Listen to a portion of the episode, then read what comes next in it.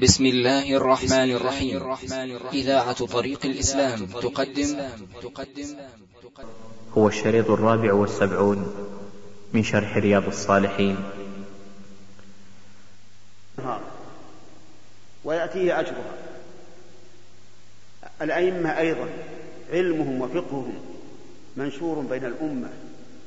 يأتيهم أجر وهكذا شيخ الإسلام ابن تيمية وابن القيم وغيرهم من العلماء ماتوا لكن ذكرهم حي باقي. يعلمون الناس وهم في قبورهم ينالهم الأجر وهم في قبورهم وهذا يدل على أن العلم أفضل بكثير من المال وأنفع للإنسان. وسيأتي إن شاء الله تعالى في حديث أبي هريرة الثالث الذي ذكره المؤلف إذا مات ابن آدم انقطع عمله إلا من ثلاث صدقة جارية أو علم ينتفع به أو ولد صالح يدعو له يأتي إن شاء الله الكلام عليه لئلا يقول عليكم المقام والله موفق. إن شاء الله.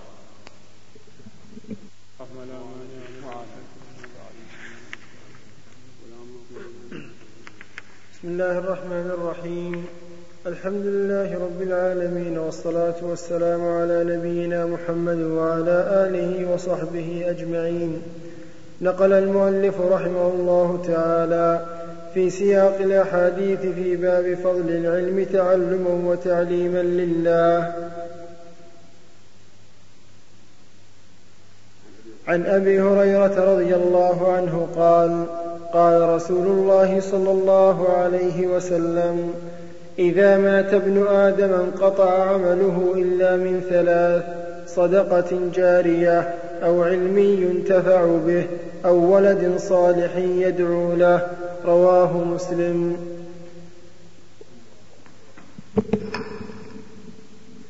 بسم الله الرحمن الرحيم. ساق المؤلف رحمه الله النووي في كتابه رياض الصالحين في باب فضل العلم تعلما وتعليما لله. عن أبي هريرة رضي الله عنه أن النبي صلى الله عليه وعلى آله وسلم قال إذا مات ابن آدم انقطع عمله إلا من ثلاث صدقة جارية أو علم ينتفع به أو ولد صالح يدعو له. وهذا الحديث فيه الحث أعني حث الإنسان على المبادرة بالأعمال الصالحة لأنه لا يدري متى يفجأه الموت فليبادر قبل أن ينقطع العمل بالعمل الصالح الذي يزداد به رفعة عند الله سبحانه وتعالى وثوابا. ومن المعلوم أن كل واحد منا لا يعلم متى يموت ولا يعلم أين يموت. كما قال الله تعالى وما تدري نفس ماذا تكسب غدا وما تدري نفس بأي أرض تموت. فإذا كان الأمر كذلك فإن العاقل ينتهز الفرص فرص العمر في طاعة الله عز وجل قبل أن يأتيه الموت ولم يستعتب ولم يتب. وقوله انقطع عمله يشمل كل عمل لا يكتب له ولا عليه إذا مات لأنه انتقل إلى دار الجزاء. دار العمل هي دار الدنيا. أما بعد ذلك فالدور كلها دور جزاء إلا من ثلاث صدقة جارية يعني أن يتصدق الإنسان بشيء ويستمر هذا الشيء وأحسن ما يكون المساجد.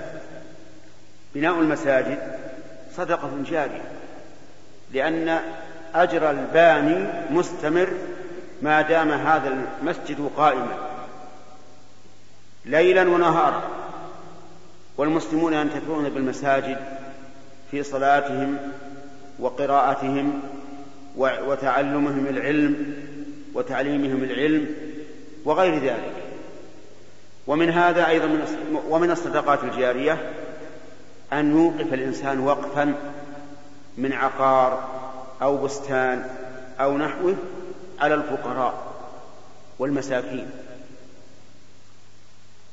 أو على طلبة العلم أو على المجاهدين في سبيل الله أو ما أشبه ذلك. ومن الصدقات الجارية أن يطبع الإنسان كتبا نافعة للمسلمين يقرؤون بها وينتفعون بها سواء كانت من مؤلفين في عصره أو من مؤلفين سابقين المهم أن تكون كتبا نافعة ينتفع بها المسلمون من بعده. ومن الصدقات الجارية إصلاح الطرق. فإن الإنسان إذا أصلح الطرق وعدلها وأزال عنها الأذى واستمر الناس ينتفعون بهذا فإن ذلك من الصدقات الجارية. والقاعدة في الصدقة الجارية كل عمل صالح يستمر للإنسان بعد موته. أما الثاني فعلم ينتفع به وهذا أعمها وأشملها وأنفعها أن يترك الإنسان وراءه علما ينتفع المسلمون به سواء ورث من بعده بالتعليم الشفوي أو بالكتابة. فتأليف الكتب وتعليم الناس وتداول الناس لهذه المعلومات ما دام مستمرا فأجر المعلم جاري مستمر لأن الناس ينتفعون بهذا العلم الذي ورثه. والثالث ولد صالح يدعو له. ولد يشمل ذكر وأنثى يعني ابن أو بنت. يشمل ابنك لصلبك وابنتك لصلبك وابن وابن وأبناء أبنائك وأبناء بناتك وبنات أبنائك وبنات بناتك إلى آخره. ولد صالح يدعو للإنسان بعد موته هذا أيضا يثاب عليه الإنسان. وانظر كيف قال الرسول صلى الله عليه وعلى آله وسلم ولد صالح يدعو له. ولم يقل ولد صالح يصلي له أو يقرأ له القرآن أو يتصدق عنه أو يصوم عنه. لا ما قال هكذا. مع أن هذه كلها أعمال صالحة. بل قال ولد صالح يدعو له. وفي هذا دليل على أن الدعاء لأبيك وأمك وجدك وجدتك أفضل من الصدقة عنهم وأفضل من الصلاة لهم وأفضل من الصيام لهم. لأن النبي صلى الله عليه وعلى آله وسلم لا يمكن أن يدل أمته إلا على خير ما يعلمه لهم ما من نبي بعثه الله إلا دل أمته على خير ما يعلمه لهم فلو علم الرسول عليه الصلاة والسلام أن كونك تصدق عن أبيك أو أمك أفضل من الدعاء لقال لقال الصدقة ما قال الدعاء. فلما عدل عن الصدقات والصيام والصلاة وقراءة القرآن والمقام مقام تحدث عن الأعمال لما عدل عن هذه الأعمال إلى الدعاء علمنا يقينا لا إشكال فيه أن الدعاء أفضل من ذلك. فلو سألنا السائل أيما أفضل أتصدق لأبي أو أدعو له؟ قلنا الدعاء أفضل. الدعاء أفضل لأن الرسول هكذا أرشدنا. فقال أو ولد صالح يدعو له والعجيب أن العوام وأشباه العوام.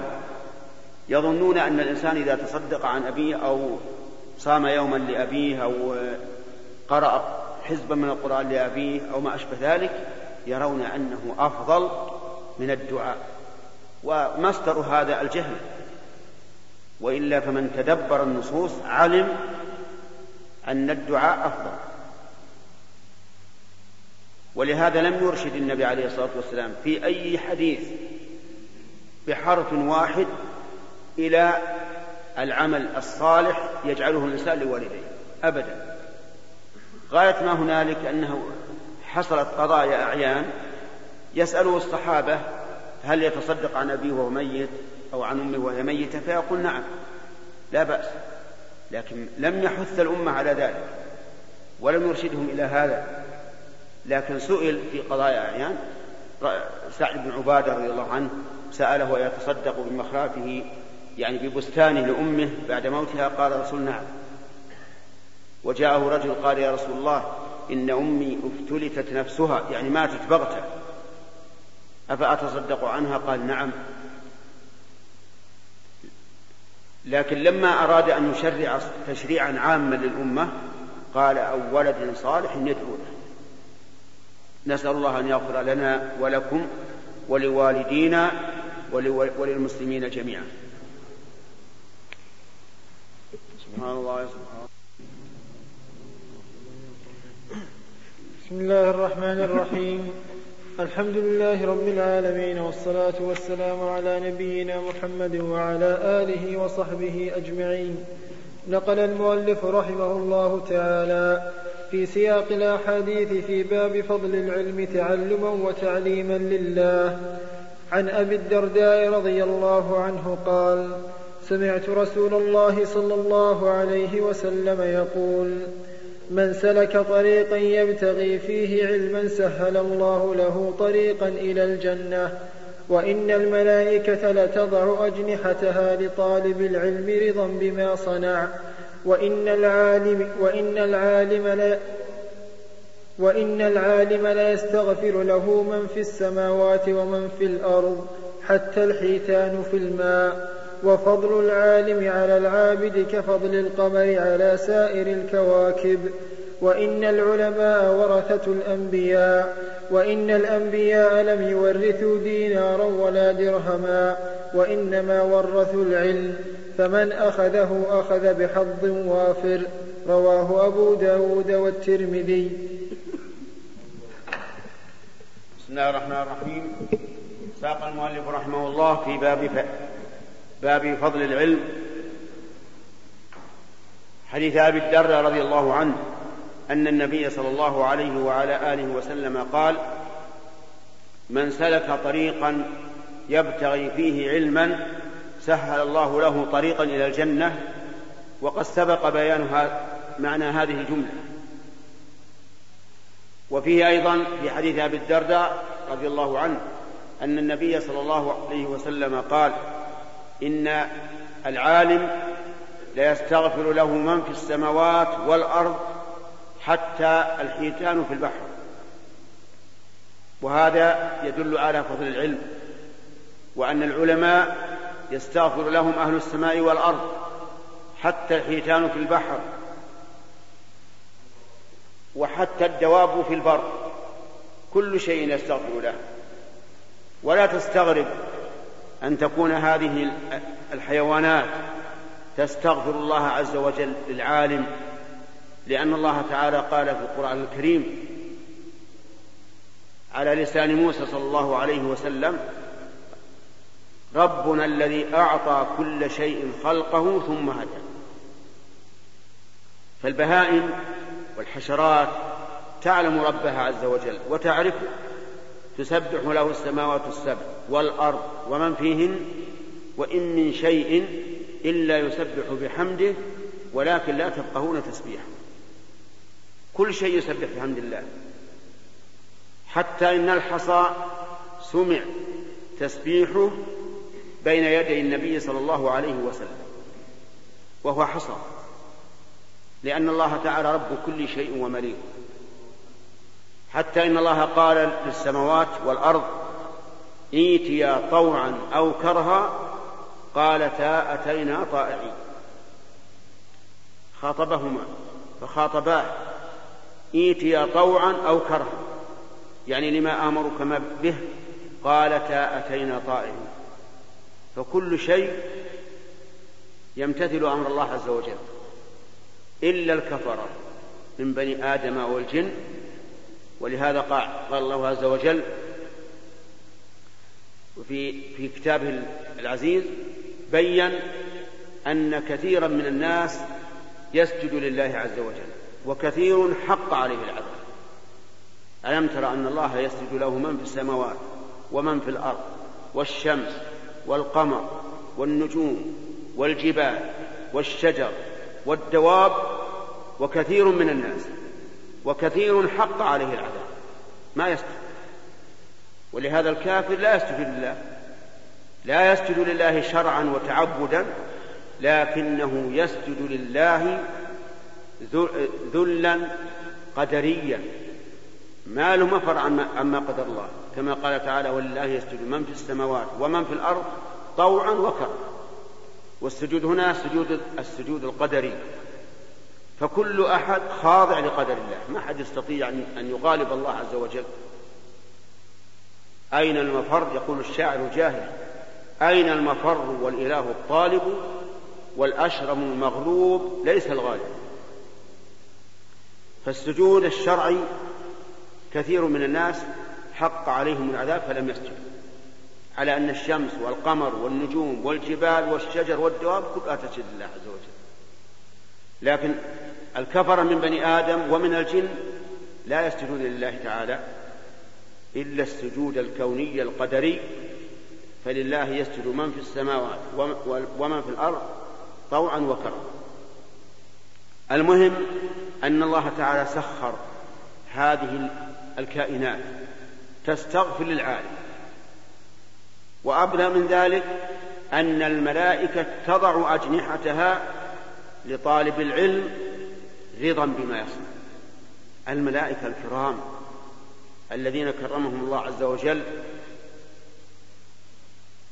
تضع أجنحتها لطالب العلم رضا بما يصنع.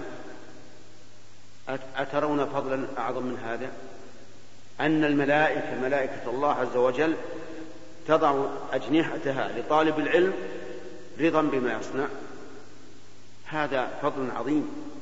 وبين النبي صلى الله عليه وعلى آله وسلم في حديث أبي الدرداء أن العلماء ورثة الأنبياء. لو سألت من الذي يرث الأنبياء؟ العباد الذين يركعون ويسجدون ليلا ونهارا؟ لا. أقارب الأنبياء؟ لا. لا يرث الأنبياء إلا العلماء. اللهم اجعلنا منهم. العلماء هم ورثة الأنبياء.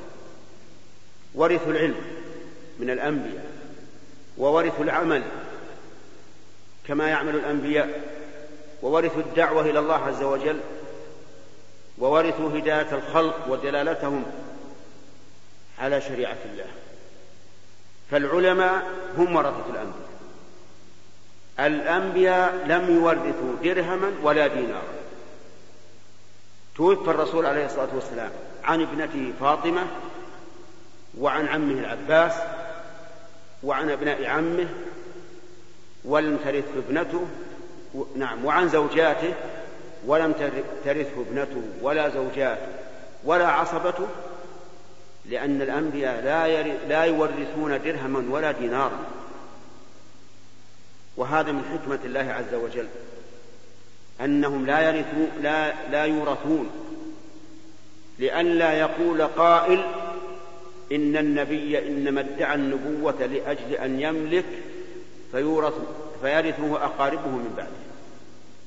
فقطع هذا. وقيل النبي لا يرثه ولا ابنه.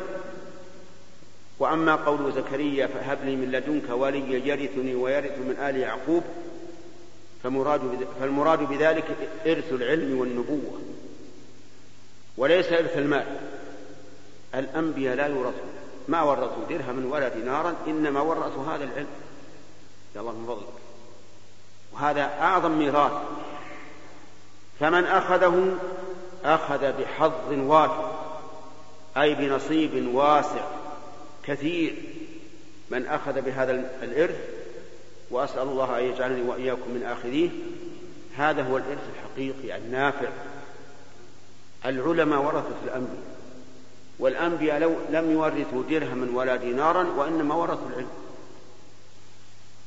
أليس الإنسان يسعى من شرق الأرض إلى مغربها من أجل أن يحصل على مال خلفه أبوه له وهو متاع دنيا؟ فلماذا لا نسعى من مشارق الأرض ومغاربها إلى أخذ العلم الذي هو ميراث من؟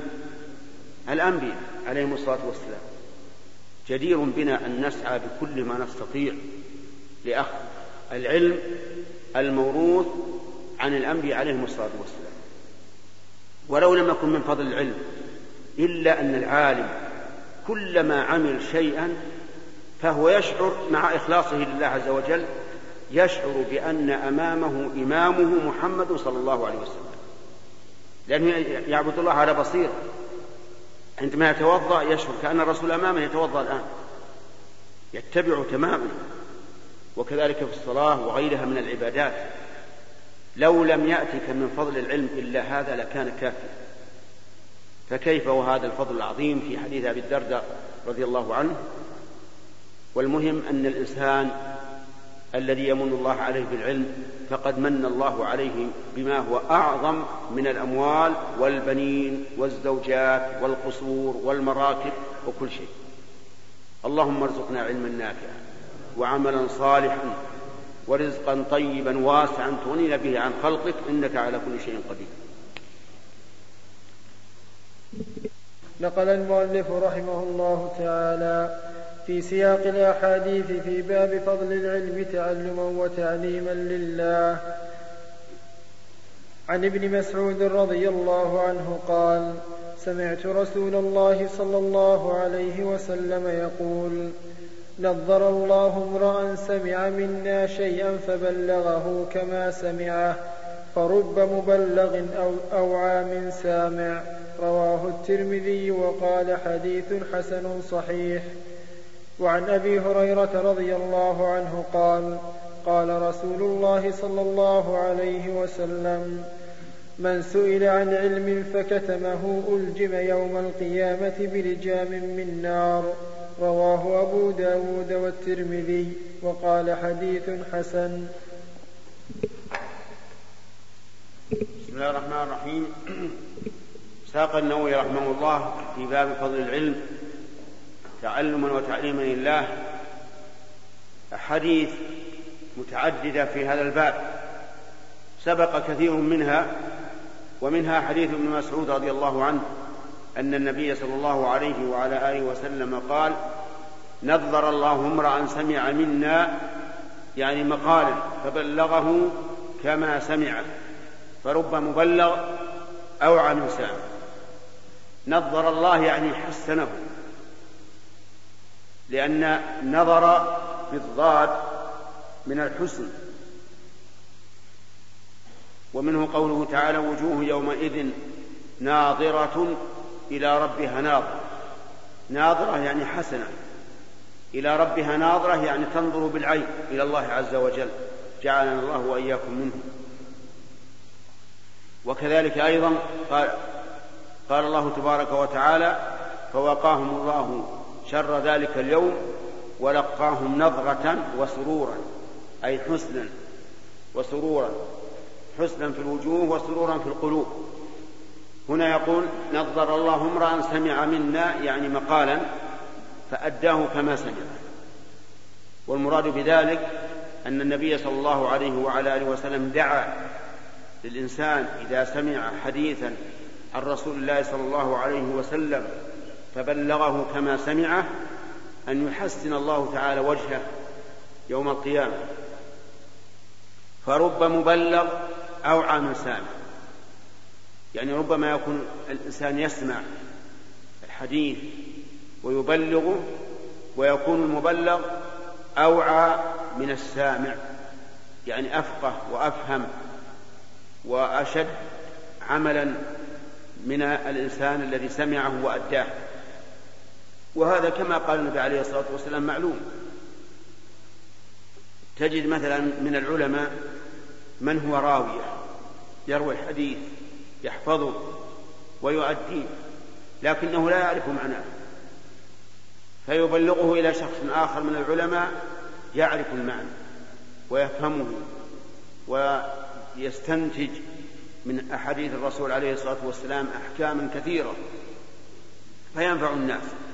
وقد سبق أن مثل الأول كمثل الأرض التي أمسكت الماء فروى روى الناس واستقوا ولكنها لا تنبت وأن الأرض الرياض التي أنبتت هم الفقهاء الذين عرفوا الأحاديث وفقهوها واستنتجوا منها الأحكام الشرعية.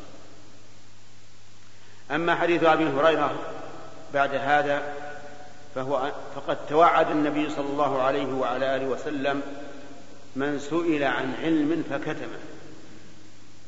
توعده بأن يلج يلجم يوم القيامة بلجام من نار يعني يوضع على فمه لجام من نار نسأل الله العافية لأنه كتم ما أنزل الله بعد أن سئل عنه. وهذا إذا علمت أن السائل يسأل استرشادا فلا يجوز لك أن تمنع. أما إذا علمت أنه يسأل امتحانا وليس قصده أن يسترشد فيعلم ويعمل فأنت بالخيار. إن شئت فعلمه وإن شئت فلا تعلمه. لقول الله تعالى فإن جاءوك فاحكم بينهم أو أعرض عنهم. لأن الله علم أن هؤلاء يأتون للرسول عليه الصلاة والسلام يستحكمونه لا لأجل أن يعملوا بكلامه ولكن لينظروا ما عنده. فإذا علمت أن هذا الرجل جاء يسألك عن علم امتحانا فقط لا طلبا للحق فأنت بالخيار. إن شئت فافعل. وأفته وأعلم. وإن شئت فلا تفتي ولا تعلم. كذلك إذا علمت أنه يحصل من الفتوى مفسدة كبيرة فلا بأس أن ترجع الإفتاء. لا تكتم لكن لا بأس أن ترجع الإفتاء إلى وقت يكون فيه المصلحة بيان ذلك. لأنه أحيانا تكون الفتوى لو أفتيت بها سببا للشر والفساد. فأنت إذا رأيت أنها سبب سبب للشر والفساد وأجلت الإجابة فلا حرج عليك في ذلك. والله موفق.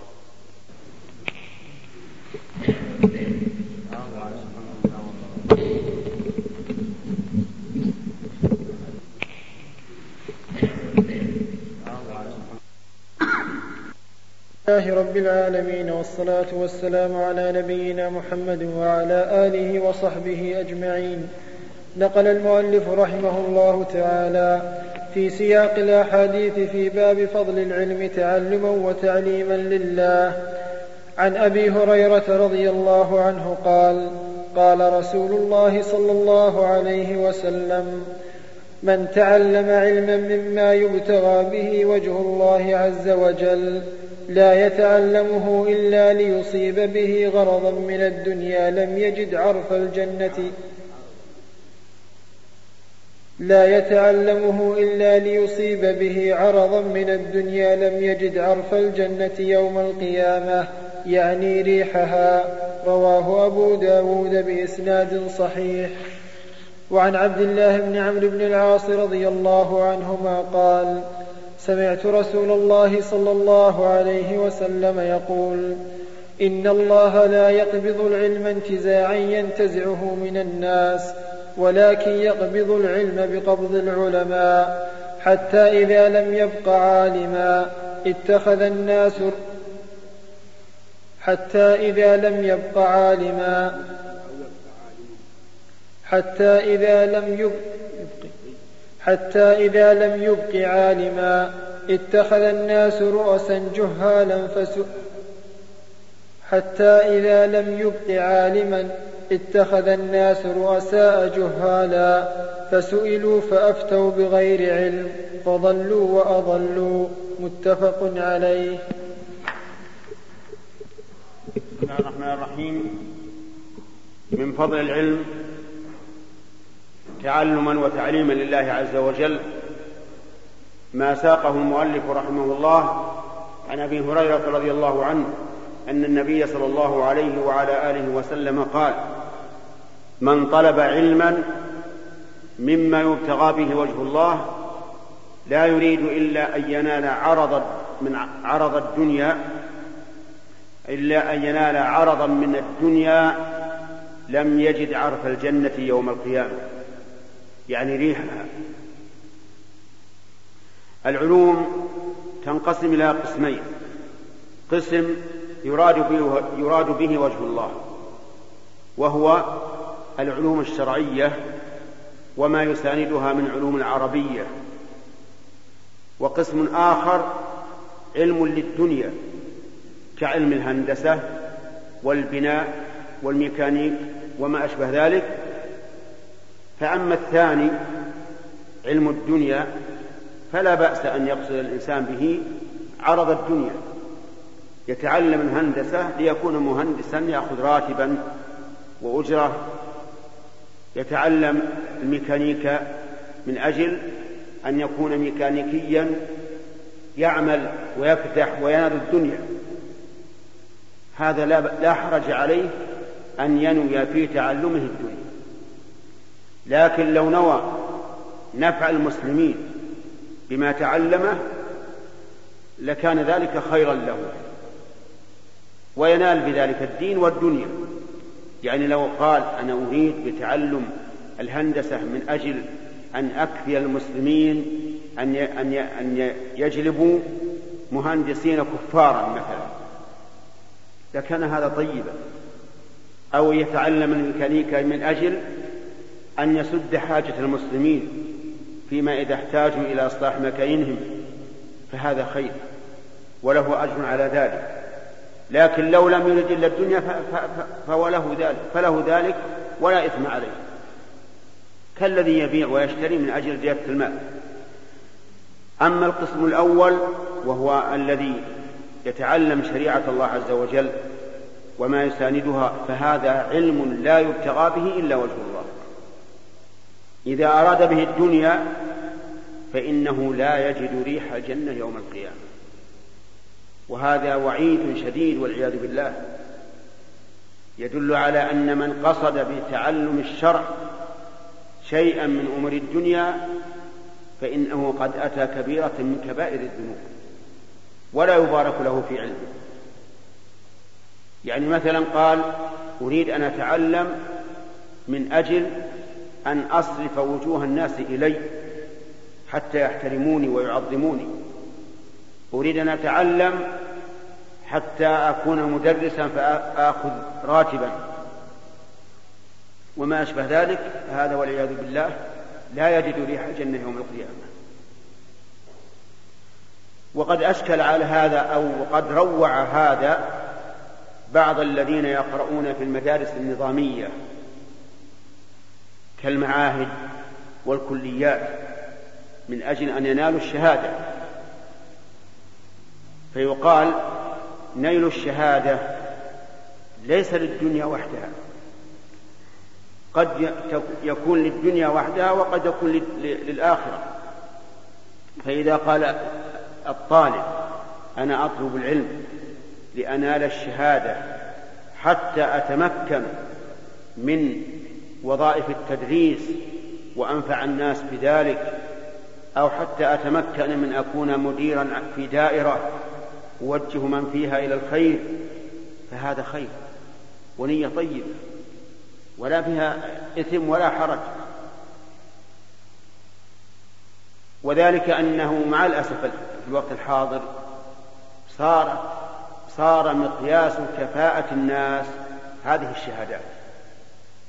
معك شهادة توظف وتولى قيادة على حسب هذه الشهادة. يمكن يأتي إنسان يحمل شهادة دكتوراه فيولى التدريس في الكليات والجامعات وهو من أجهل الناس. لو جاء طالب في الثانوي لكان خيرا منه. وهذا مشاهد. شاهد يوجد الآن من يحمل شهادة دكتوراه لكنه لا يعرف من العلم شيئا. أبدا.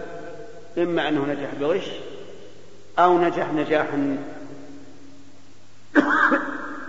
سطحيا لم يرسخ العلم في ذهنه. لكن يوظف يعني معه شهادة دكتوراه يأتي إنسان طالب علم جيد. هو خير للناس وخير في نفسه من هذا الدكتور ألف مرة لكن لا يوظف لا لا يدرس في الكليات لماذا؟ لأنه لا يحمل شهادة الدكتوراه. فنظرا لأن الأحوال تغيرت وانقلبت إلى هذه الحال. نقول إذا طلبت العلم من أجل أن تنال الشهادة التي تتمكن بها من تولي التدريس لا لأجل الدنيا لكن لأجل نفع الخلق. فإن هذا لا بأس به ولا تعد قاصدا بذلك الدنيا. ولا ينالك هذا الوعيد. فالحمد لله إنما الأعمال بالنيات وإنما لكل امرئ ما نوى. الحمد لله هذا ميزان. انظر قلبك ماذا نوى. وعلى هذا فالذي يطلب العلم في الجامعة لأجل أن ينال الشهادة نقول ما الذي في قلبك؟ هل أنت تريد أن تنال الشهادة لأجل يكون تكون المرتبة الفلانية؟ وراتب كذا وكذا. إن قال نعم أنا فقير. أنا أريد هذا. نقول خبت وخسرت. ما دمت تريد الدنيا.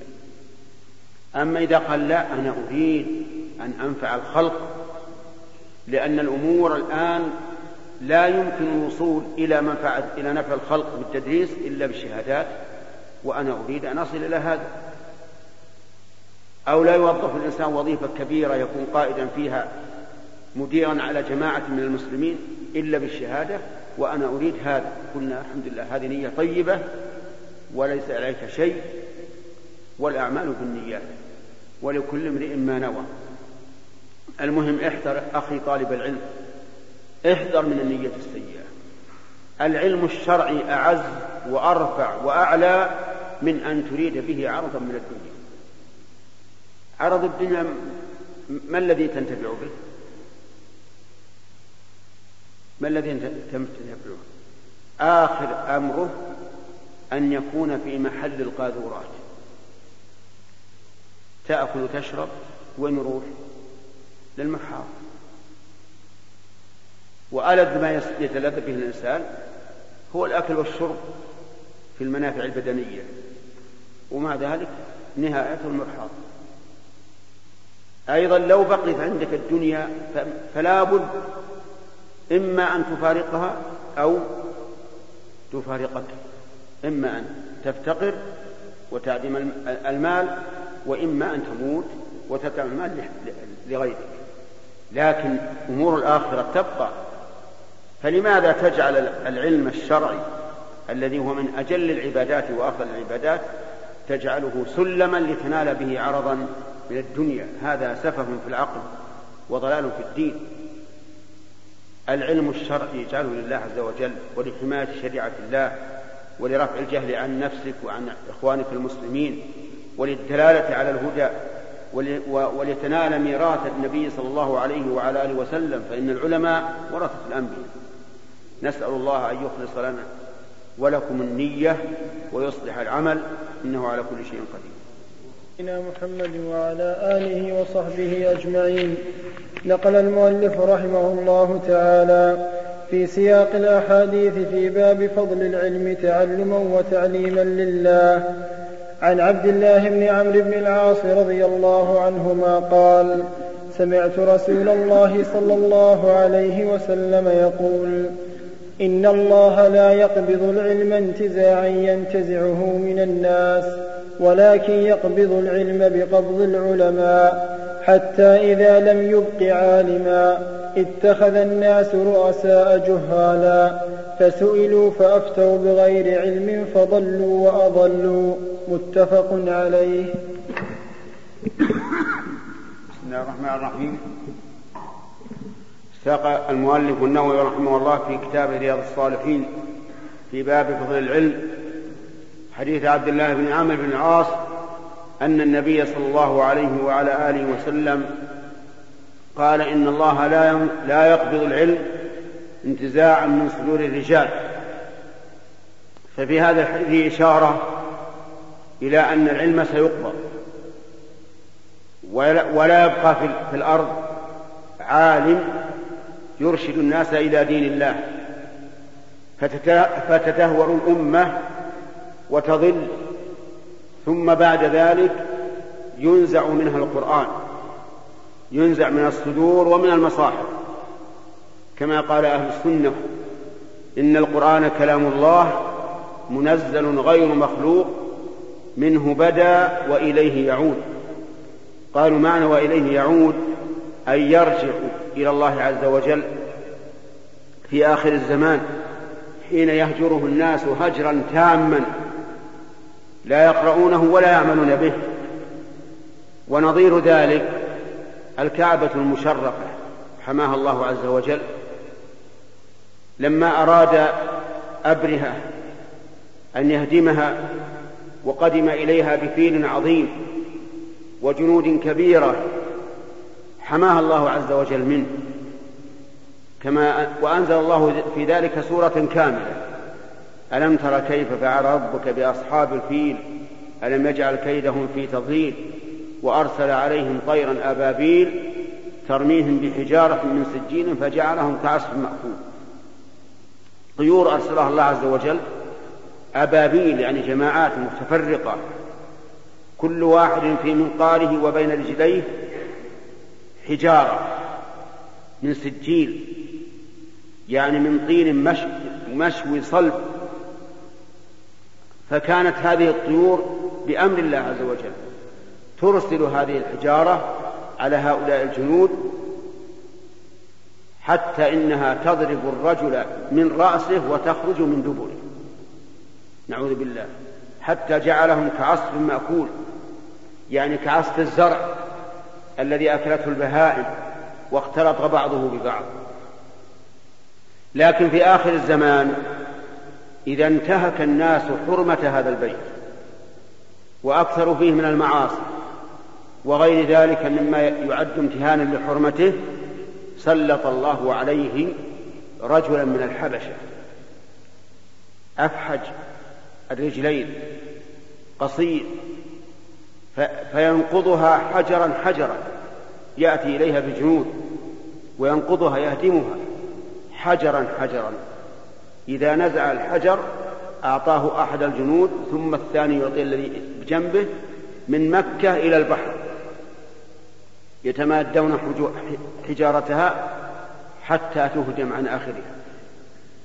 فانظر كان بالأول حماها الله عز وجل من أولئك الكفرة لأنه يعلم أنه سيبعث في أمها في فيها رسولا ينقذ الناس من الضلال والظلم والشرك إلى الهدى والعدل والتوحيد. لكن في آخر الزمان عندما ينتهك الناس هذه الحرمة ترفع منهم الكعبة تهدم يسلط الله عليها بحكمته من يهدمها ولا أحد يقول شيء لا أحد يعارض هذا الرجل ولا ي... والله عز وجل بحكمته يمكنه من ذلك. كذلك القرآن الكريم ينتزع من الصدور ومن المصاحف ويرفع إلى الرب عز وجل لأنه كلامه منه بدا وإليه يعود. العلم أيضا لا ينتزع من صدور الرجال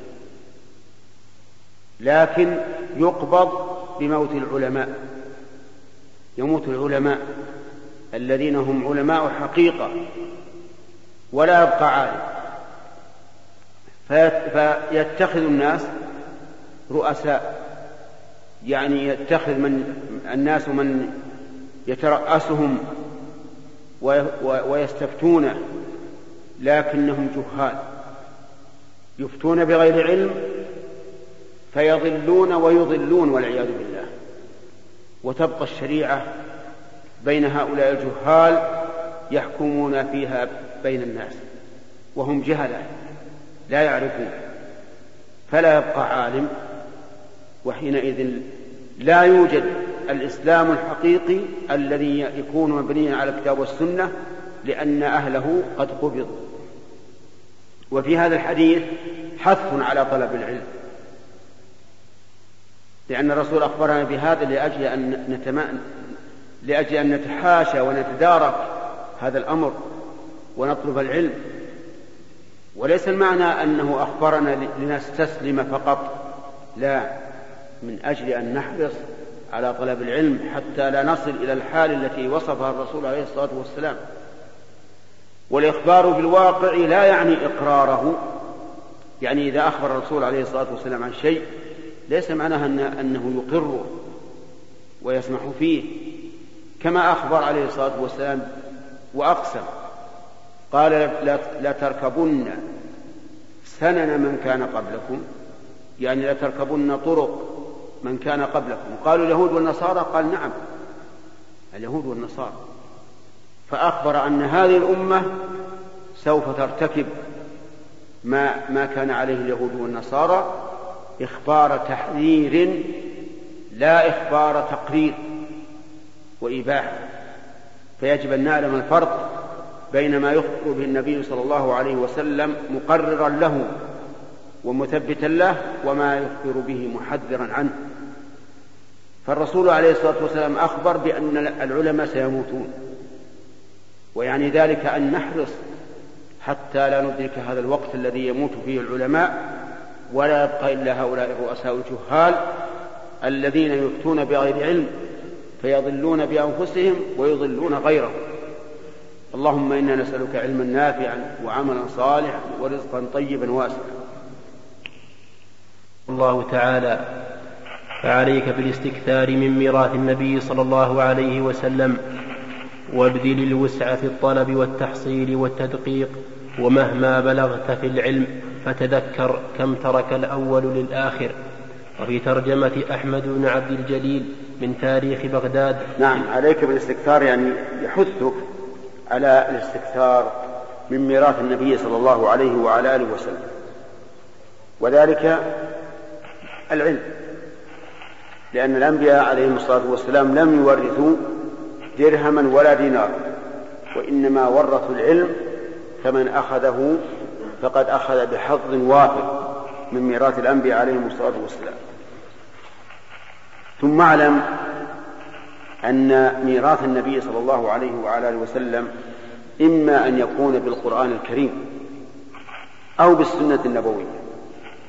فإن كان بالقرآن الكريم فقد فقد كفيت إسناده والنظر فيه لأن القرآن لا يحتاج إلى نظر في السند إذ أنه متواتر متواتر أعظم التواتر.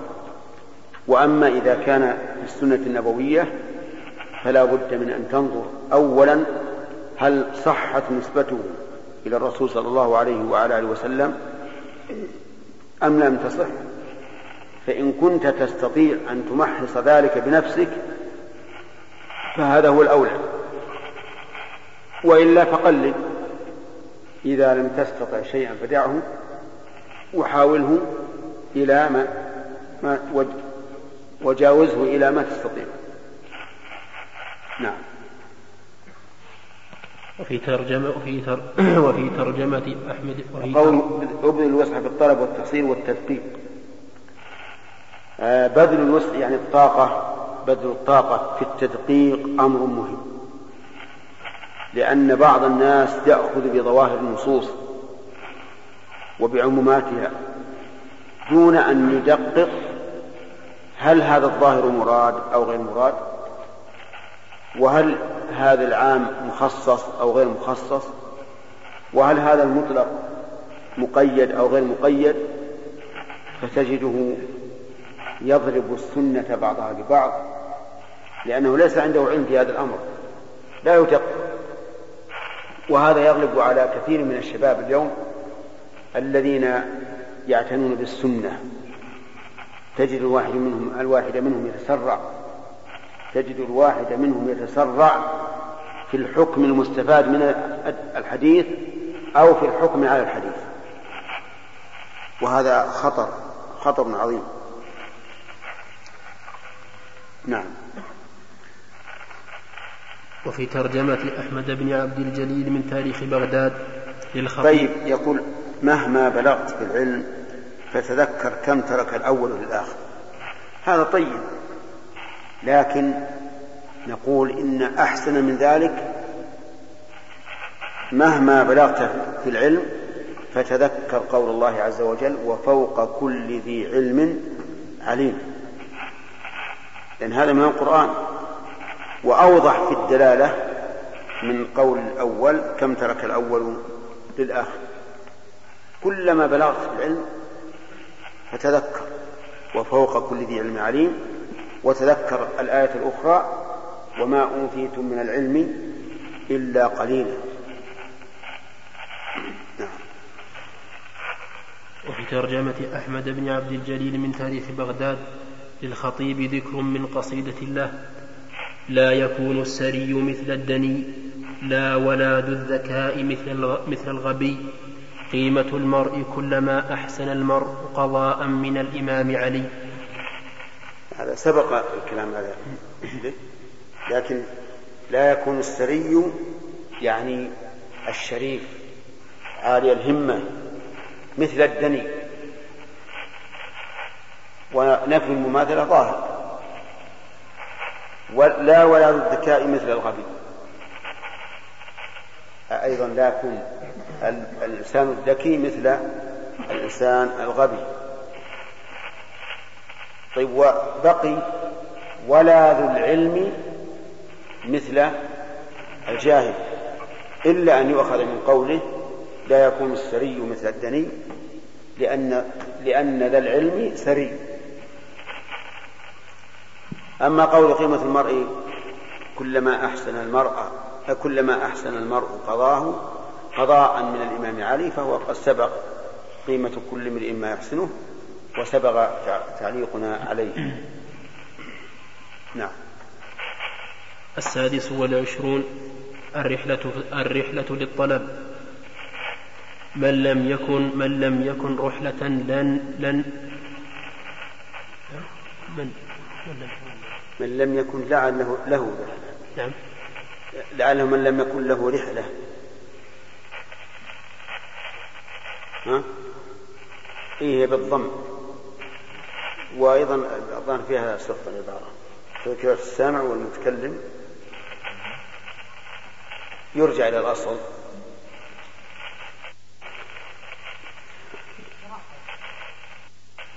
نعم نعم فمن لم يرحل في طلب العلم للبحث عن الشيوخ والسياحة في الأخذ عنهم فيبعد تأهله ليرحل إليه لأن هؤلاء العلماء الذين مضى وقت في تعلمهم وتعليمهم والتلقي عنهم لديهم من التحريرات والضبط والنكات العلمية والتجارب ما يعز التجارب والتجارب والتجارب ما نعم. الراء مكسورة. نعم. والتجارب والتجربة غلط. ما هي لغة عربية؟ مع أنها هي الشائعة عند الناس الآن. حتى عند طلبة العلم. يقول تجارب وتجربة مع أن الصواب بكسر الراء. قال الشاعر قد جربوه فما زادت تجاربهم أبا قدامة إلا المجد والفناء.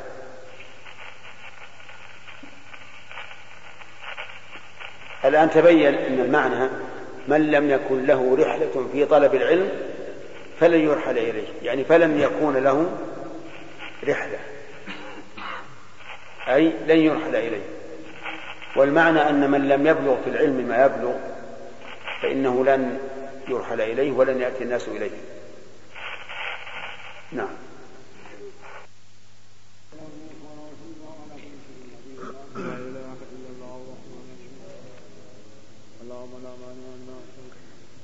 بسم الله الرحمن الرحيم. الحمد لله رب العالمين والصلاة والسلام على نبينا محمد وعلى آله وصحبه أجمعين. قال رحمه الله تعالى كتاب حمد الله تعالى وشكره. قال الله تعالى فاذكروني أذكركم واشكروا لي ولا تكفرون. وقال تعالى لئن شكرتم لأزيدنكم. وقال تعالى وقل الحمد لله وقال تعالى وآخر دعواهم أن الحمد لله رب العالمين. بسم الله الرحمن الرحيم. قال المؤلف النووي رحمه الله في كتابه رياض الصالحين باب حمد الله وشكره. حمد الله يعني وصفه بالمحامد والكمالات وتنزيهه عن كل ما ينافي ذلك ويضاد. فهو سبحانه وتعالى أهل الحمد يحمد على جميل إحسانه وعلى كمال صفاته جل وعلا مع المحبة والتعظيم.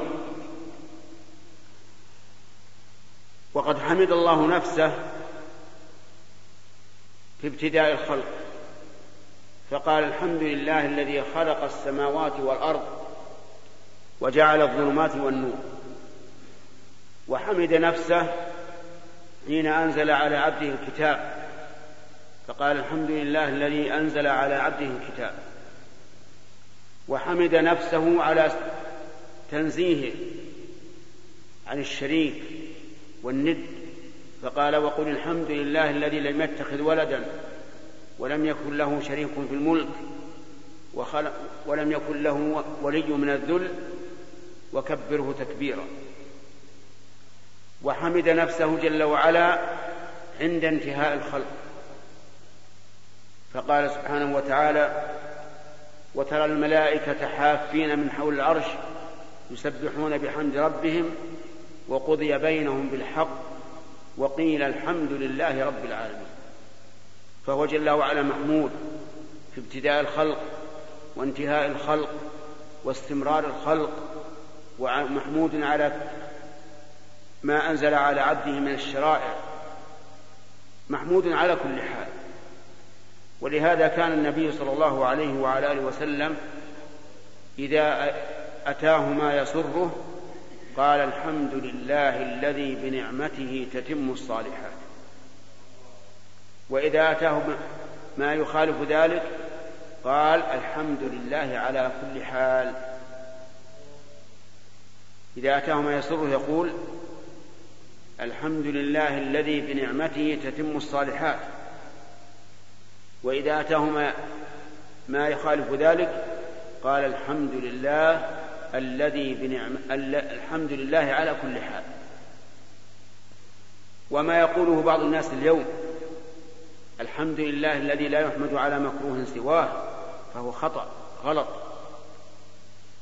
لأنك إذا قلت الحمد لله الذي لا يحمد على مكروه سواه فهو عنوان على أنك كاره لما قدره عليك. ولكن قل كما قال النبي عليه الصلاة والسلام الحمد لله على كل حال. هذا هو الصواب وهو السنة التي جاءت عن النبي صلى الله عليه وعلى آله وسلم. وقد حمد الله نفسه وأمر بحمده. فقال الله تعالى قل الحمد لله وسلام على عباده الذين اصطفى. فأمرنا أن نحمده جل وعلا. بل جعل حمدنا إياه من أركان الصلاة. لا تتم الصلاة إلا به. فالفاتحة أولها الحمد لله رب العالمين. لو أسقطت هذه الآية من الفاتحة ما صحت صلاتك فحمد الله تعالى واجب. على كل إنسان. وكذلك الشكر. الشكر على إنعامه. كم أنعم عليك من نعمة؟ عقل سلامة بدن مال أهل أمن. نعم لا تحصى. وإن تعدوا نعمة الله لا تحصوها.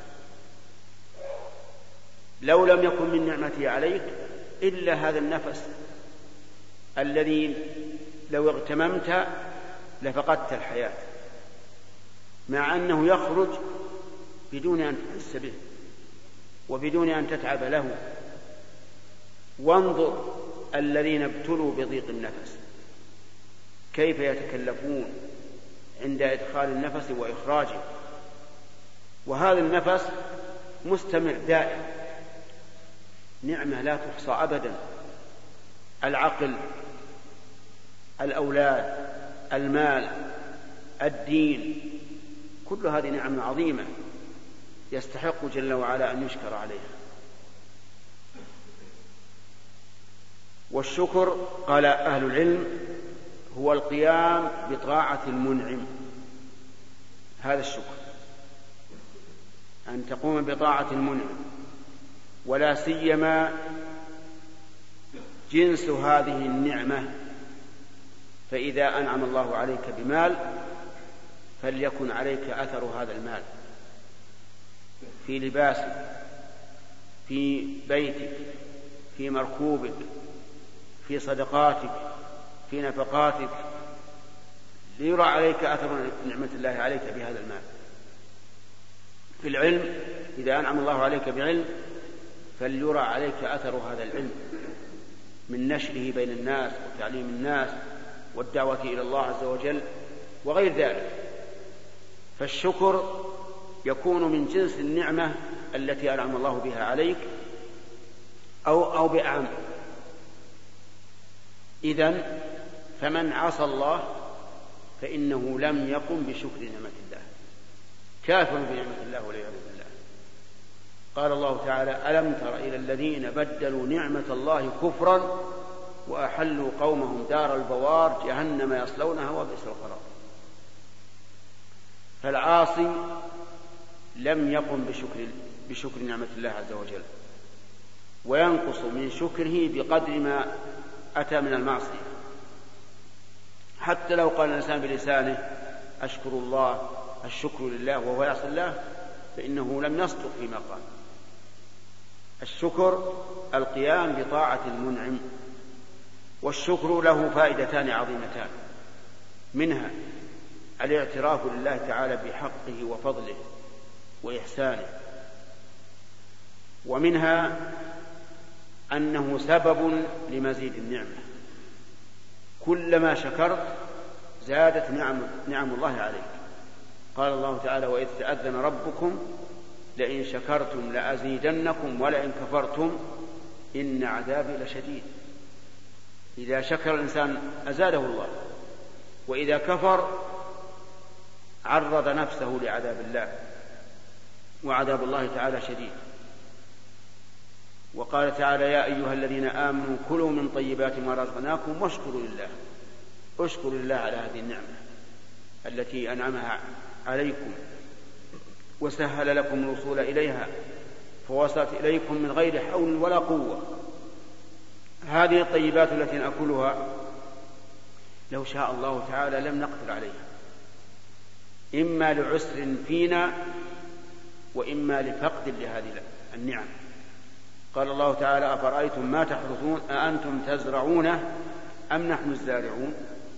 لو نشاء لجعلناه حطاما. فظلتم تفكهون.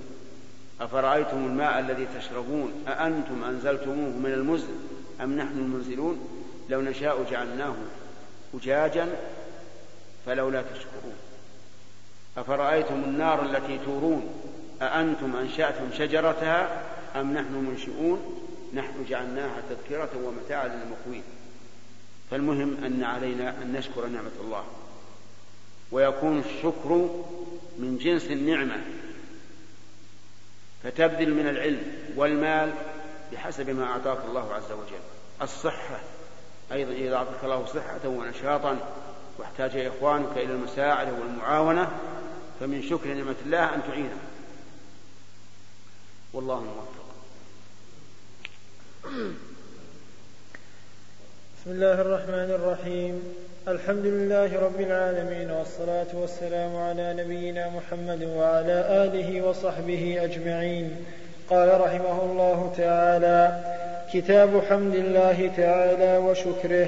قال الله تعالى فاذكروني أذكركم واشكروا لي ولا تكفرون. وقال تعالى لئن شكرتم لأزيدنكم. وقال تعالى وقل الحمد لله. وقال تعالى وآخر دعواهم أن الحمد لله رب العالمين.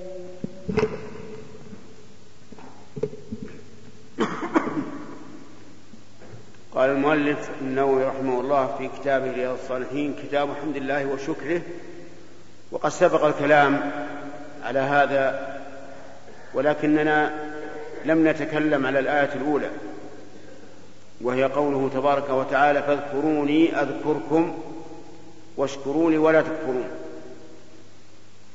اعلم أن ذكر الله عز وجل هو ذكر القلب وأما ذكر اللسان مجردا عن ذكر القلب فإنه ناقص. ويدل لهذا قول الله تعالى ولا تطع من أغفلنا قلبه عن ذكرنا واتبع هواه. ولم يقل من أسكتنا لسانه عن ذكرنا. قال من أغفلنا قلبه عن ذكرنا فالذكر النافع هو ذكر القلب. وذكر القلب يكون في كل في كل شيء. يعني معنى ذلك أن الإنسان وهو يمشي وهو قاعد وهو مضطجع إذا تفكر في آيات الله عز وجل فهذا من ذكر الله.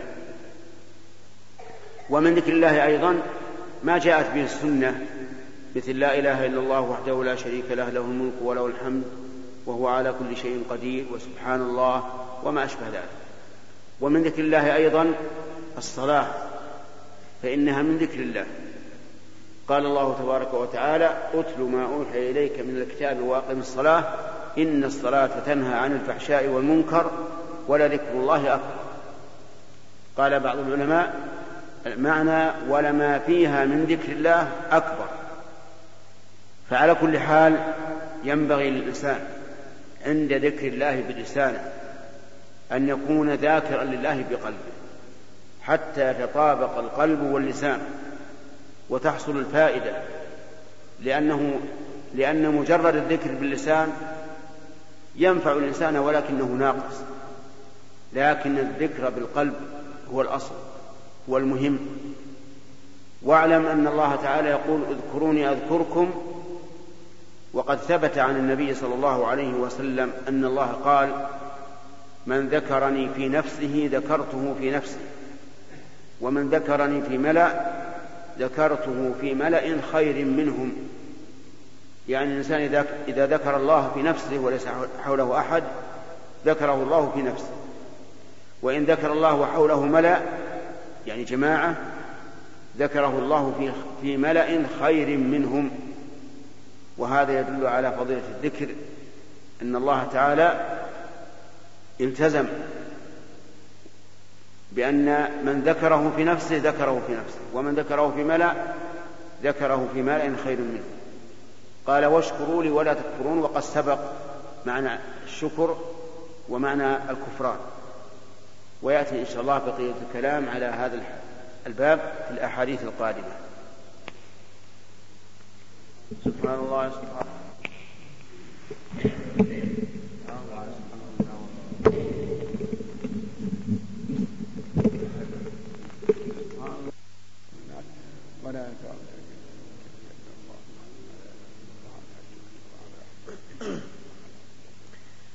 بسم الله الرحمن الرحيم.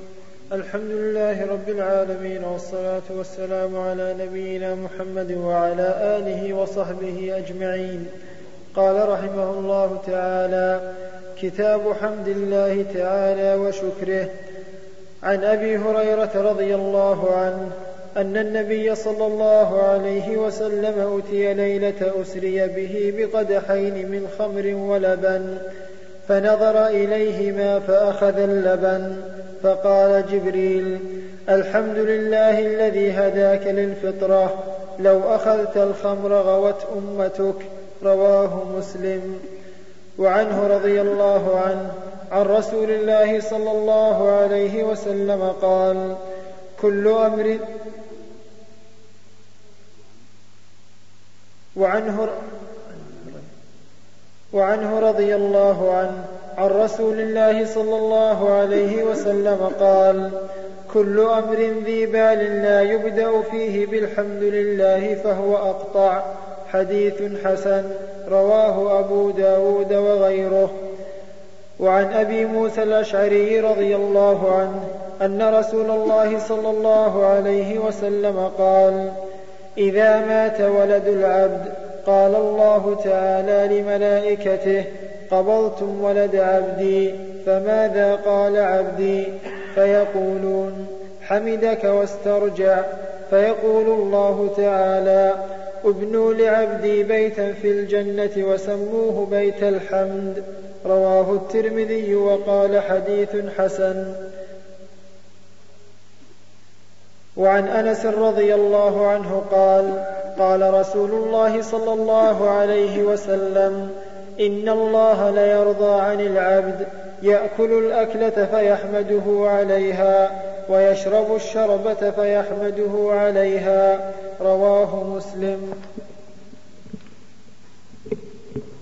بسم الله الرحمن الرحيم. هذه أحاديث ذكرها المؤلف رحمه الله في باب فضل حمد الله تعالى وشكره. ومن المعلوم لنا جميعا أن كل ما بنا من نعمة فمن الله عز وجل. وأنه إذا مسنا الضر فليس لنا ملجأ إلا إلى الله. وأن الإنسان إذا أصيب بما يكره أو بما يؤذيه فإن الله تعالى يكفر بذلك عنه. ما من ما من أذى أو هم أو غم يصيب المؤمن إلا كفر الله به عنه حتى الشوكة يشاكها الشوكة إذا بطتك فإن الله يكفر بها عنك إذا فنعم الله عظيمة كثيرة لا تعد ولا تقصى لذلك وجب علينا أن نحمد الله تعالى وأن نشكره على نعمه التي أسبغ أسبغها علينا. ومن فوائد الحمد أن الإنسان إذا ابتدأ الشيء بحمد الله فإن الله تعالى يجعل فيه البركة. إذا ابتدأه بحمد الله جعل الله فيه البركة. يعني أراد أن يؤلف كتابا أو يتكلم بكلام خطبة أو غير ذلك إذا حمد الله جعل الله فيه البركة. وكل أمر لا يبدأ فيه بحمد الله فإنه أقطع يعني منزوع البركة. لكن قد ينوب عن الحمد غيره. كالبسملة مثلا. البسملة أيضا يبارك الله فيها بأشياء في أشياء كثيرة. منها أن الإنسان إذا ذبح الذبيحة إن قال بسم الله حلت حلت الذبيحة وكانت طيبة. وإن قال الحمد لله لم تحل الذبيحة. لأن الذبيحة لا تحل إلا بالبسملة. وإذا وإذا قال عند الذبح الله أكبر ولم يقل بسم الله لم تحل الذبيحة. فكل أمر يبدأ فيه بالحمد لله فهو خير وبركة لكن قد ينوب عن الحمد ما سواه. كالبسملة عند الأكل والشرب والذبح والوضوء وإتيان الرجل أهله يقول بسم الله اللهم جنبنا الشيطان وجنب الشيطان ما رزقتنا وغير ذلك ومن فوائد الحمد أن الله سبحانه وتعالى يرضى عن العبد إذا أكل الأكلة أن يحمده عليها وإذا شرب الشربة أن يحمده أن يحمده عليها فما هي الأكلة؟ هل هي الوجبة أو كل ردة يردها الإنسان إلى فمه فهي أكلة؟ الحديث محتمل. وكان الإمام أحمد بن حنبل رحمه الله كلما أكل ردة قال الحمد لله. فقيل له يا أبا عبد الله ما هذا؟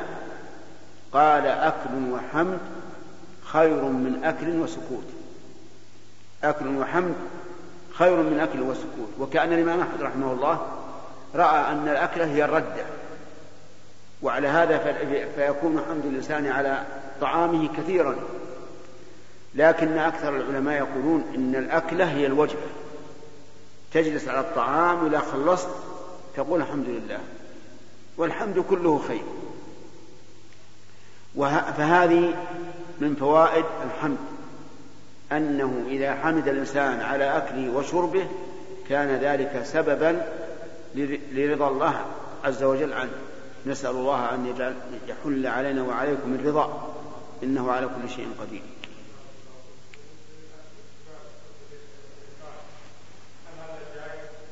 الأكل باليسار والشرب باليسار حرام.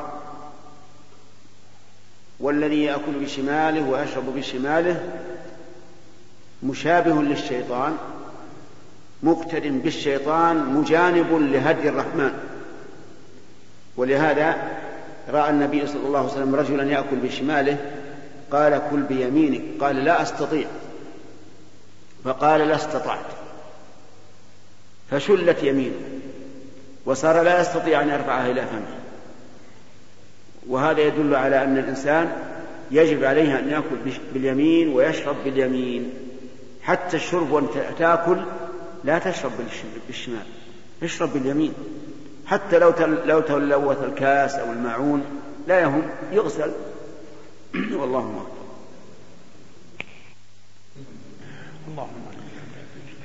بسم الله الرحمن الرحيم. الحمد لله رب العالمين والصلاة والسلام على نبينا محمد وعلى آله وصحبه أجمعين. قال رحمه الله تعالى باب الأمر بالصلاة على رسول الله صلى الله عليه وسلم. قال الله تعالى إن الله وملائكته يصلون على النبي. يا أيها الذين آمنوا صلوا عليه وسلموا تسليما. عن عبد الله بن عمرو بن العاص رضي الله عنهما أنه سمع رسول الله صلى الله عليه وسلم يقول من صلى علي صلاة صلى الله عليه بها عشرا رواه مسلم. بسم الله الرحمن الرحيم. قال المؤلف رحمه الله تعالى في بلوغ المرام في كتابه رياض الصالحين قال باب الأمر بالصلاة على النبي صلى الله عليه وعلى آله وسلم. الأمر يكون تارة للوجوب وتارة يكون للاستحباب. فالذي للوجوب يعني أن الإنسان إذا تركه فهو آثم عاصم مستحق للعقوبة. ومعنى الاستحباب أن الإنسان إذا فعله فله أجر وإذا تركه فليس عليه إثم. فيتفق الواجب والمستحب بأن فيهما ثوابا بفعلهما لكن ثواب الواجب أعظم وأكثر لقول الله لقول النبي صلى الله عليه وسلم في الحديث القدسي أن الله تعالى قال ما تقرب إلي عبدي بشيء أحب إلي مما افترضت عليه ويختلف الواجب عن المستحب بأن تارك الواجب. آثم عاصي لله مستحق للعقوبة. وتارك المستحب لا يأثم لكن فاته خير. والأمر بالصلاة على النبي صلى الله عليه وسلم أطلقه المؤلف رحمه الله. فاختلف العلماء رحمهم الله هل تجب الصلاة على النبي صلى الله عليه وعلى آله وسلم في العمر مرة أو بأسباب أو لا تجب والصحيح أنها تجب بأسباب وإلا فالأصل أنها مستحبة. فما معنى الصلاة على النبي؟ يعني ما معنى قول القائل اللهم صل على محمد؟ أكثر الناس يقرأ هذا أو يدعو بهذا الدعاء وهو لا يدري معناه. وهذا غلط. كل شيء تقوله فاعرف معناه. كل شيء تدعو به فاعرف معناه. حتى لا تدعو بإثم. فقولك اللهم صل على محمد يعني اللهم أثن عليه في الملأ الأعلى. ومعنى أثن عليه أي اذكره بالصفات الحميدة. والملأ الأعلى هم الملائكة. فكأنك إذا قلت اللهم صل على محمد كأنك تقول يا ربي صفه بالصفات الحميدة واذكره عند الملائكة حتى تزداد محبتهم له ويزداد ثوابهم ويزداد ثوابهم بذلك. هذا معنى اللهم صل على محمد.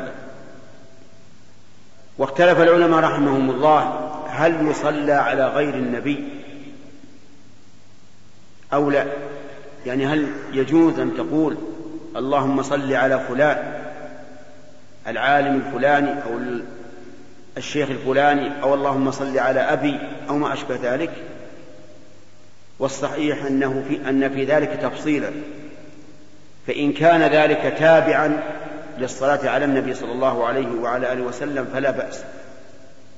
ولهذا قال الرسول عليه الصلاة والسلام حين سألوه كيف يصلون عليه؟ قال قولوا اللهم صل على محمد وعلى آل محمد. وإن كان مستقلا فإن كان لسبب فلا بأس.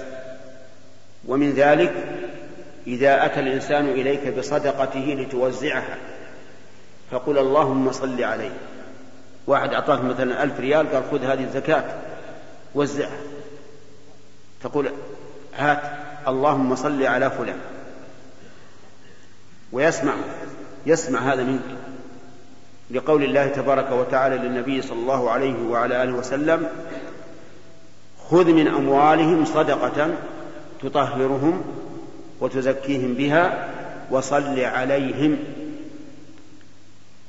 قال عبد الله بن أبي اوفى فأتيته بصدقته أو قال أتاه أبي فقال اللهم صل على آل أبي اوفى هذا أيضا لا بأس. كذلك إذا صليت على الإنسان دون أن تجعل ذلك شعارا له كلما ذكرته صليت عليه فلا بأس. يعني حتى لو قلت مثلا اللهم صل على أبي بكر أو على عمر أو على عثمان أو على علي فلا بأس. لكن لا تجعل هذا شعارا كلما ذكرت هذا صليت عليه. لأنك إذا فعلت ذلك جعلته كأنه نبي. ثم صدر المؤلف هذا الباب بالآية الكريمة. إن الله وملائكته يصلون على النبي. يا أيها الذين آمنوا صلوا عليه وسلموا تسليما. فتأمل ما في هذه الآية من خبر وأمر وتأكيد. إن الله وملائكته يصلون على النبي هذا خبر. أخبرنا الله بذلك حثا لنا على الصلاة والسلام عليه. الله وملائكته كل الملائكة في كل السماوات وفي الأرض يصلون على النبي. والملائكة عالم غيب من مخلوقات الله لا يحصيهم إلا الله عز وجل. البيت المعمور في السماء السابعة يدخله كل يوم سبعون ألف ملك كل يوم ثم لا يعودون إليه. يعني يجي ناس غيرهم يجي ملائكة غيره. إذا من الذي يحصيهم ما يحصيهم إلا الله. وفي الحديث عن النبي صلى الله عليه وسلم أطت السماء وحق لها أن تئط. والأطيط هو صرير الرحل يعني صرير الشداد اللي على البعير ولا يصر إلا إذا كان عليه حمل ثقيل. تسمع له صرصرة يقول وحق لها أن تئط ما من موضع أربع أصابع إلا وفيه ملك قائم لله أو راكع أو ساجد. والسماء ليست كالأرض السماء أوسع بكثير كثير من الأرض انظر الآن بعدها الشاسع وهي على الأرض كالكرة فتكون دائرتها وسيعة واسعة عظيمة. والسماء الثانية أوسع والثالثة أوسع والرابعة أوسع والخامسة أوسع والسابعة أوسع. كل سماء فيه ملك بين أربع أصابع فيه ملك قائم لله راكع وساجد. إذا من يحصي الملائكة؟ إذا كنا لا نحصي الملائكة فهل يمكن أن نحصي الصلاة على الرسول؟ لا لأن الملائكة يصلون على النبي فلا تحصى الصلاة على النبي صلى الله عليه وسلم. شوف فضل الله واسع. أعطى الله هذا الرجل رسول الله صلى الله عليه وسلم أعطاه الله هذه الفضيلة العظيمة التي لا ينالها أحد فيما نعلم. إن الله وملائكته يصلون على النبي هذا خبر. أراد الله منا أن أن نتشجع. ولهذا قال بعده يا أيها الذين آمنوا بمقتضى إيمانكم صلوا عليه. وجه الخطاب لنا بصفة الإيمان. لأن الإيمان هو الذي يحمل الإنسان على امتثال الأمر. يا أيها الذين آمنوا صلوا عليه وسلموا تسليما. صلاة وسلام. صلوا عليه ادعوا الله أن يثني عليه في الملأ الأعلى وسلموا تسليما ادعوا الله تعالى أن يسلمه تسليما تاما منين يسلمه؟ في حياته يسلمه من الآفات الجسدية والآفات المعنوية وفي موت بعد موته من الآفات المعنوية بمعنى أن تسلم شريعته من أن يقضي عليها قاضي أو ينسخها ناسا. وكذلك الجسد لأنه يعني ربما يعتدى عليه بعد موته في قبره كما في القصة المشهورة أن رجلين أرادا أن يستخرجا جسد النبي عليه الصلاة والسلام. فنزل المدينة.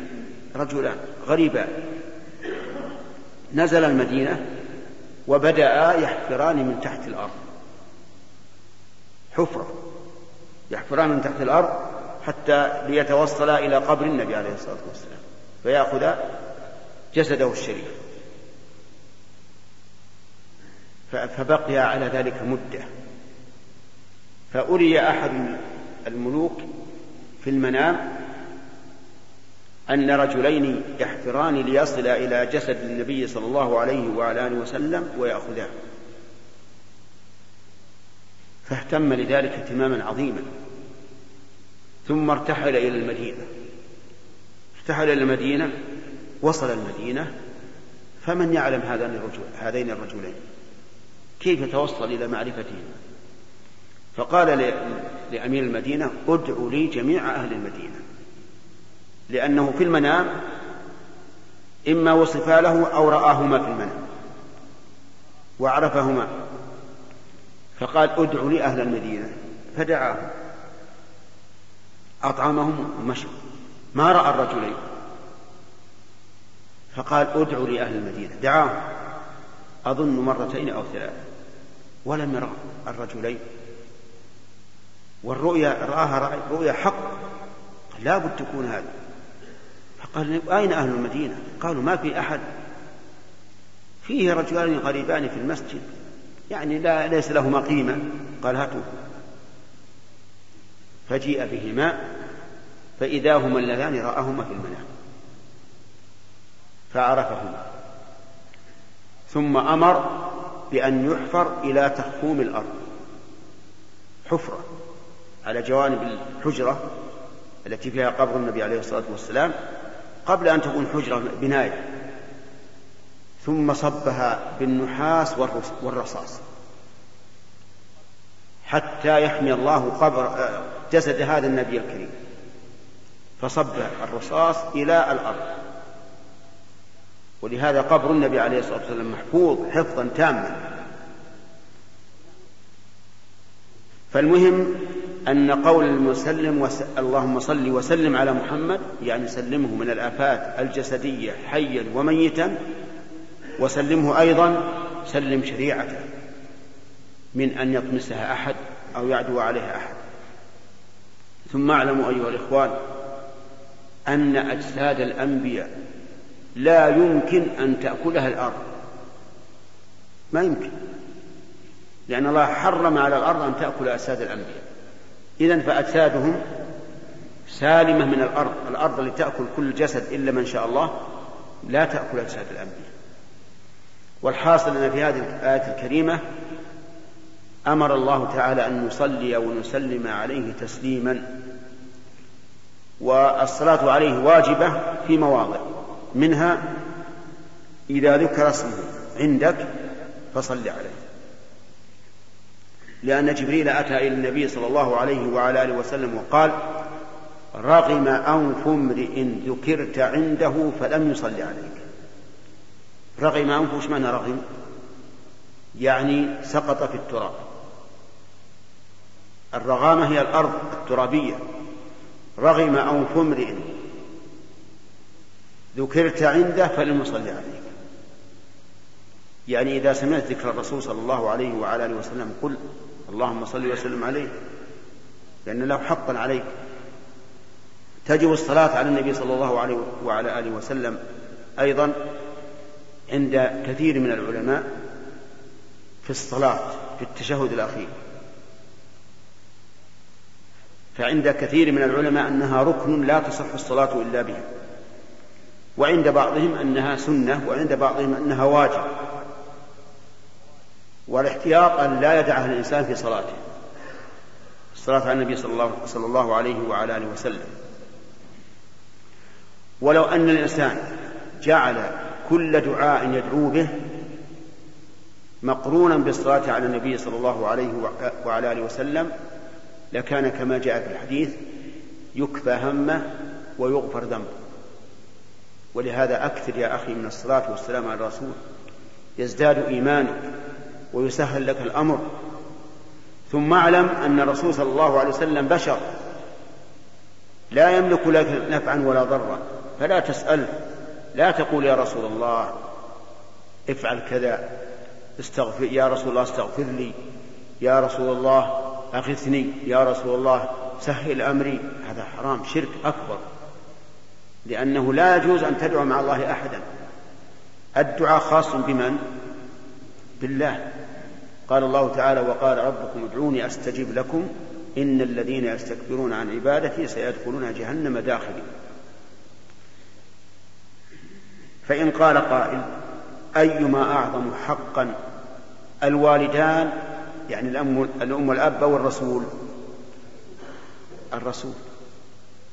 أعظم من حق نفسك عليه.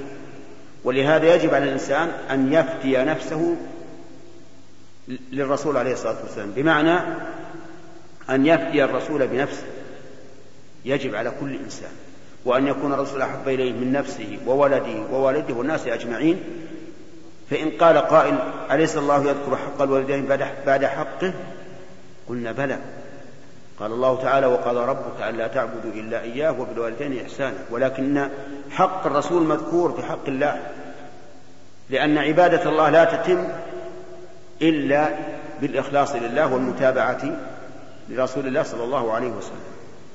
والله موفق. لا. بسم الله الرحمن الرحيم. الحمد لله رب العالمين والصلاة والسلام على نبينا محمد وعلى آله وصحبه أجمعين. قال رحمه الله تعالى باب الأمر بالصلاة على رسول الله صلى الله عليه وسلم. قال الله تعالى إن الله وملائكته يصلون على النبي. يا أيها الذين آمنوا صلوا عليه وسلموا تسليما. عن عبد الله بن عمرو بن العاص رضي الله عنهما أنه سمع رسول الله صلى الله عليه وسلم يقول من صلى علي صلاة صلى الله عليه بها عشرا. رواه مسلم.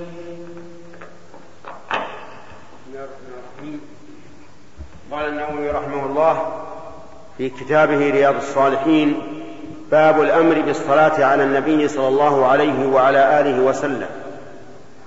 الأمر يعني من الله عز وجل الذي أرسله. والله سبحانه وتعالى يصطفي من الملائكة رسلا ومن الناس. والله عز وجل يخلق ما يشاء ويختار. والله عز وجل أعلم حيث يجعل رسالته. فجعل خير الرسالات في محمد صلى الله عليه وعلى آله وسلم. وختم به النبوة. فلا نبي بعده. فمن ادعى أنه نبي بعد رسول الله فإنه كافر.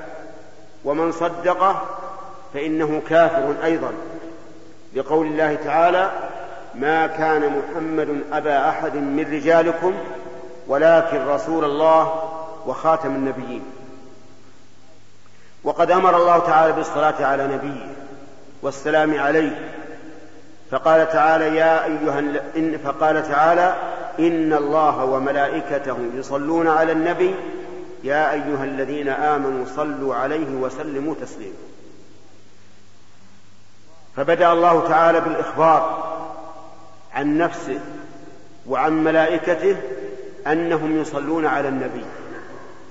وهذه الآية كما تعرفون في سورة الأحزاب التي ذكر الله تعالى فيها الأمر التي أمر الله فيها نبيه بتقوى الله عز وجل وأنزل عليه أعظم آية في فيما يتعلق بفعل الرسول عليه الصلاة والسلام. فقال يا أيها النبي اتق الله ولا تطع الكافرين والمنافقين إن الله كان عليما حكيما.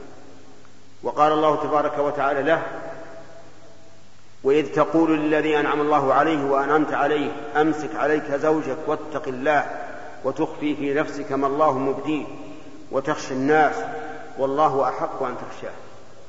فلما نزلت هذه القوارع العظيمة في رسول الله صلى الله على رسول الله صلى الله عليه وعلى آله وسلم جبر الله ذلك بقوله إن الله وملائكته يصلون على النبي يا أيها الذين آمنوا صلوا عليه وسلموا تسليما وبقوله إن الذين يؤذون الله ورسوله لعنهم الله في الدنيا والآخرة وأعد لهم عذابا مهينا فانجبرت هذه القوارع التي نزلت من الله تعالى في حق رسول الله صلى الله عليه وعلى آله وسلم. وقول وملائكته يشمل كل ملك في السماوات والأرض. كل ملك ملك في السماوات والأرض فإنه يصلي على النبي صلى الله عليه وعلى آله وسلم. ومعنى الصلاة عليه أن أن نعم معنى الصلاة من الله على رسوله الثناء عليه في الملأ الأعلى. يعني أن الله يمدحه ويثني عليه. مع تحيات إخوانكم في إذاعة طريق الإسلام والسلام عليكم ورحمة الله وبركاته.